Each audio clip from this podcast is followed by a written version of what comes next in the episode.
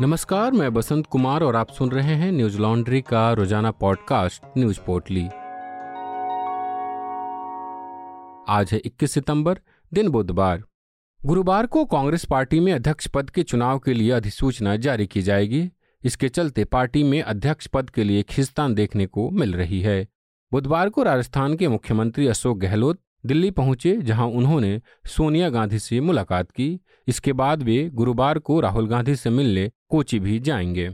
इस दौरान अशोक गहलोत ने मीडिया से बात करते हुए कहा, अगर पार्टी के लोग मुझे चाहते हैं, उन्हें लगता है कि अध्यक्ष पद या सीएम पद पर मेरी ज़रूरत है तो मैं मना नहीं कर सकता। हमारे लिए पद कोई मायने नहीं रखता। गहलोत का कहना है कि उनके पद को लेकर अभी स्थिति साफ़ नहीं है। पार्टी जो पद उनको सौंपेगी, वह उसे स्वीकार करेंगे। साथ ही उन्होंने बताया कि वे राहुल गांधी से भी इस विषय में बात करेंगे। यदि राहुल गांधी नहीं माने, तब वे खुद नामांकन करेंगे। इससे पहले अशोक गहलोत ने विधायकों की बैठक बुलाई थी, जिसमें राहुल गांधी को अध्यक्ष बनाने की मांग का प्रस्ताव पारित कराया गया। मीडिया रिपोर्ट्स के मुताबिक, इस बैठक में गहलोत ने विधायकों को आश्वासन दिया कि वह राजस्थान के मुख्यमंत्री बने रहेंगे। एनडीटीवी की खबर के मुताबिक, इस वक्त अशोक गहलोत राजस्थान के मुख्यमंत्री पद को छोड़ना नहीं चाहते। ऐसा इसलिए भी क्योंकि यदि वह मुख्यमंत्री पद छोड़ते हैं तो यह पद सचिन पायलट को मिलने की संभावना है। ऐसे में अशोक गहलोत ने दिल्ली में सोनिया गांधी से मुलाकात में मांग रखी कि उन्हें राजस्थान के मुख्यमंत्री पद पर रहते हुए पार्टी अध्यक्ष का पद सौंपा जाए। वहीं बुधवार को सचिन पायलट भी केरल में राहुल गांधी के साथ भारत जोड़ो यात्रा में शामिल हुए, लेकिन गहलोत के पहुँचने तक वे निकल चुके थे। सचिन ने मीडिया के अशोक गहलोत के अध्यक्ष बनने से जुड़े सवालों को अनदेखा कर दिया। कांग्रेस पार्टी के अध्यक्ष पद के चुनाव में अशोक गहलोत के अलावा शशि थरूर भी खड़े हो सकते हैं। शशि थरूर ने इससे पहले 2020 में सोनिया गांधी को एक पत्र लिखकर पार्टी में व्यापक सुधार की मांग की थी। बता दें कि अध्यक्ष पद के चुनाव के लिए नामांकन दाखिल करने की प्रक्रिया 24 से 30 सितंबर तक चलेगी। चुनाव से नाम वापस लेने की आखिरी तारीख 8 अक्टूबर है। 17 अक्टूबर को मतदान होगा और नतीजे 19 अक्टूबर को घोषित किए जाएँगे। आज सुबह मशहूर कॉमेडियन राजू श्रीवास्तव का एम्स दिल्ली में निधन हो गया। अंठावन वर्षीय राजू श्रीवास्तव को 10 अगस्त को दिल का दौरा पड़ने के बाद एम्स में भर्ती कराया गया था, जहाँ पिछले 42 दिनों से उनका इलाज चल रहा था। जाँच में उनको गंभीर दिल की बीमारी का पता चला था। अभी तक की जानकारी के मुताबिक गुरुवार को दिल्ली में उनका अंतिम संस्कार किया जाएगा। दरअसल 10 अगस्त को कसरत करते हुए श्रीवास्तव के सीने में दर्द उठा और वो बेहोश हो गए। उन्हें जब अस्पताल में भर्ती कराया गया तो दिल का दौरा पड़ने की बात सामने आई, जिसके बाद उनकी हालत गंभीर बताई जा रही थी। मीडिया रिपोर्ट्स के मुताबिक, इलाज के बीच उन्हें तेज बुखार भी आया था और स्वास्थ्य से जुड़ी कई अन्य दिक्कतें भी पता चली थी। हालाँकि पंद्रह दिन इलाज चलने के बाद उनके परिवार ने जानकारी दी थी कि उनकी हालत में सुधार आया है। उन्होंने अपना एक पैर मोड़ा था, लेकिन उन्हें होश नहीं आया था और उनके मस्तिष्क में संवेदना नहीं थी। बुधवार को परिजनों को बताया गया कि राजू के दिमाग तक ऑक्सीजन नहीं पहुँच रही थी और यही उनकी मृत्यु का कारण बना। राजू श्रीवास्तव कॉमेडी के अलावा राजनीति में भी सक्रिय रहे। 2014 के लोकसभा चुनाव में सपा ने राजू श्रीवास्तव को टिकट दिया था, लेकिन उन्होंने पार्टी की लोकल यूनिट से सपोर्ट नहीं मिलने की बात कहकर टिकट वापस कर दी थी। इसके बाद मार्च 2014 में वे भाजपा के सदस्य बन गए। वे प्रधानमंत्री नरेंद्र मोदी के स्वच्छ भारत अभियान का भी हिस्सा रहे। श्रीवास्तव के निधन पर राजनेताओं से लेकर फ़िल्म जगत के कई लोगों ने दुख जताया। प्रधानमंत्री नरेंद्र मोदी ने भी ट्वीट कर लिखा, राजू श्रीवास्तव ने हँसी हास्य और सकारात्मकता के साथ हमारे जीवन को रोशन किया। वह हमें बेशक छोड़ गए, पर उनका काम उन्हें लोगों के दिल में हमेशा ज़िंदा रखेगा।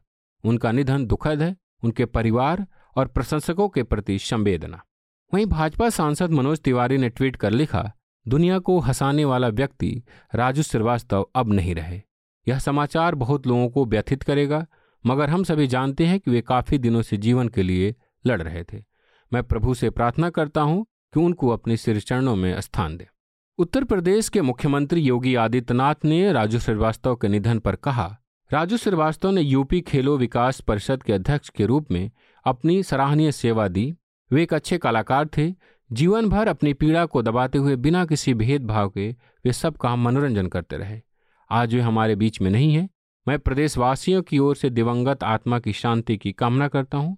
शोक संतप्त परिजनों के प्रति अपनी संवेदना व्यक्त करता हूँ। ईश्वर उन्हें सदगति प्रदान करे। दिल्ली में एक तेज रफ्तार बेकाबू ट्रक ने डिवाइडर पर सो रहे छह लोगों को रौं डाला, जिसमें चार लोगों की मौत हो गई और दो लोग गंभीर रूप से घायल हो गए। यह घटना मंगलवार रात करीब दो बजे हुई, जब पीड़ित डिवाइडर पर सो रहे थे। घटना की जानकारी मिलने के बाद पुलिस मौके पर पहुँची और घायलों को गुरु तेग बहादुर अस्पताल में भर्ती कराया गया। यहाँ डॉक्टरों ने चार लोगों को मृत घोषित कर दिया। मृतकों की पहचान करीम, छोटे खान, शाह आलम और राहुल के रूप में हुई है। वहीं इस हादसे में घायल मनीष और प्रदीप का अस्पताल में इलाज चल रहा है। घटना को अंजाम देने के बाद ट्रक ड्राइवर मौके से फरार हो गया। मीडिया रिपोर्ट्स के मुताबिक यह तेज रफ्तार ट्रक सीमापुरी इलाके में डीटीसी डिपो रेड लाइट को पार करते हुए डीएलएफ टी पॉइंट की तरफ़ जा रहा था। तभी ट्रक ड्राइवर ने अपना नियंत्रण खो दिया और डिवाइडर पर सो रहे छह लोग कुछ ले गए। पुलिस ने अलग अलग धाराओं में मामला दर्ज कर घटना की जाँच शुरू कर दी है। सीसीटीवी फुटेज के ज़रिए आरोपी ट्रक ड्राइवर की तलाश की जा रही है। एक दूसरी दुर्भाग्यपूर्ण घटना में आंध्र प्रदेश के चिंतूर में एक फैक्ट्री में आग लगने की वजह से तीन मजदूरों की मौत हो गई। खबर के मुताबिक, पेपर प्लेट बनाने वाली एक कंपनी की इमारत में आग लग गई, जिससे वहाँ काम कर रहे लोग बुरी तरह झुलस गए।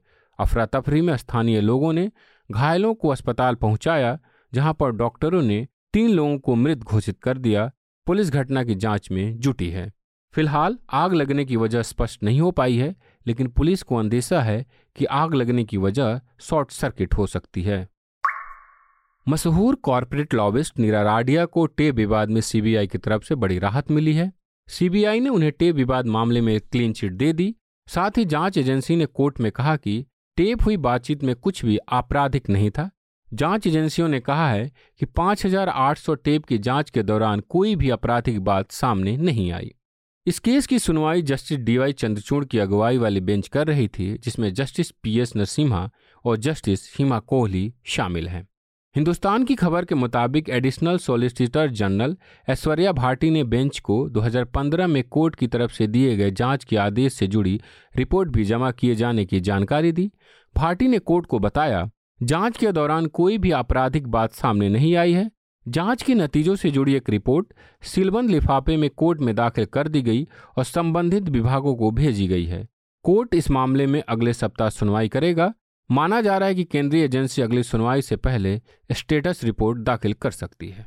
यह पूरा मामला करीब एक दशक पहले का है, जब आयकर विभाग की तरफ़ से नीरा राडिया से जुड़ी करीब 8000 टेपों की जाँच शुरू की गई थी। जाँच एजेंसियों ने इसमें उद्योगपति रतन टाटा के नाम के साथ साथ कई बड़े उद्योगपतियों का नाम भी शामिल किया था। इसके बाद रतन टाटा ने सुप्रीम कोर्ट में याचिका दाखिल करते हुए कहा था कि इन टेपों में उनसे जुड़ी कुछ निजी चीज़ें भी है जिन्हें सार्वजनिक नहीं किया जाना चाहिए। बता दें कि इन टेपों में निराराडिया की कई बड़े पत्रकारों, उद्योगपतियों और अफसरों के साथ हुई बातचीत को रिकॉर्ड किया गया था। इंग्लैंड के स्मिथविक शहर में एक मंदिर के बाहर मुस्लिम समुदाय के द्वारा भारी संख्या में विरोध प्रदर्शन किया गया। इस प्रदर्शन में 200 से ज़्यादा लोग शामिल हुए और जमकर नारेबाजी की। लोगों ने अल्लाह अकबर के नारे भी लगाए। इस घटना का वीडियो सोशल मीडिया पर वायरल है। इससे पहले भी लेस्टर शहर में हिंदू मुस्लिम समुदाय के लोगों के बीच झड़पें हुई थीं। दैनिक भास्कर ने बकिंगम वर्ल्ड की एक रिपोर्ट के हवाले से बताया कि अपना मुस्लिम नाम के सोशल मीडिया अकाउंट द्वारा मंगलवार को लोगों से दुर्गा भवन, हिंदू मंदिर के बाहर एक कथित शांतिपूर्ण प्रदर्शन में शामिल होने की बात की थी, जिसके बाद बुधवार को स्मिथविक शहर के स्पॉन लेन स्थित दुर्गा भवन, हिंदू मंदिर में अचानक लोगों की भीड़ ने एक साथ घुसने का प्रयास किया। पुलिस ने मौके पर स्थिति संभालने की कोशिश की, लेकिन भीड़ ज़्यादा होने के चलते हालात बिगड़ गए। हिंदुस्तान टाइम्स की रिपोर्ट के मुताबिक इस मामले में लेस्टर पुलिस ने डिस्पर्सल ऑर्डर जारी किया है। इसके तहत पुलिस द्वारा शक होने पर किसी भी नागरिक से पूछताछ की जा सकती है। पुलिस ने 16 साल से कम उम्र के लोगों को घरों में ही रहने के निर्देश दिए हैं। अब तक पुलिस ने इस मामले में 20 से ज़्यादा लोगों को गिरफ़्तार किया है और जाँच जारी है। बता दें कि पिछले कुछ महीनों में इस तरह की हिंसक झड़पें तेज़ी से बढ़ी है। बीते 6 सितंबर को लेस्टर शहर की मेल्टन रोड पर भी हिंसा हुई थी, जहाँ पाकिस्तानी मुसलमानों ने हिंदुओं पर हमला कर दिया था। यह विवाद एक इमारत में लगे झंडे को उतारने पर हुआ। इस मामले में पुलिस ने दो लोगों को हिरासत में लिया था। एशिया कप के दौरान भारत पाकिस्तान क्रिकेट मैच के बाद भी लेस्टर शहर में हिंसक झड़पें हुई थी। आप सब जानते हैं कि न्यूज़ लॉन्ड्री किसी से विज्ञापन नहीं लेता। ना ही कॉरपोरेट से और ना ही सरकार से। हम आपके सहयोग से काम करते हैं। आप यानी हमारे लिसनर, हमारे पाठक। तो न्यूज़ लॉन्ड्री को अपना सहयोग दें और मीडिया को आज़ाद रखने में अपनी भूमिका निभाएँ। आज की पोटली में बस इतना ही। कल मिलेंगे खबरों की नई पोटली के साथ। तब तक के लिए नमस्कार। न्यूज़ लॉन्ड्री के सभी पॉडकास्ट ट्विटर आईटीज और दूसरे पॉडकास्ट प्लेटफॉर्म पे उपलब्ध हैं। खबरों को विज्ञापन के दबाव से आज़ाद रखें। न्यूज़ लॉन्ड्री को सब्सक्राइब करें।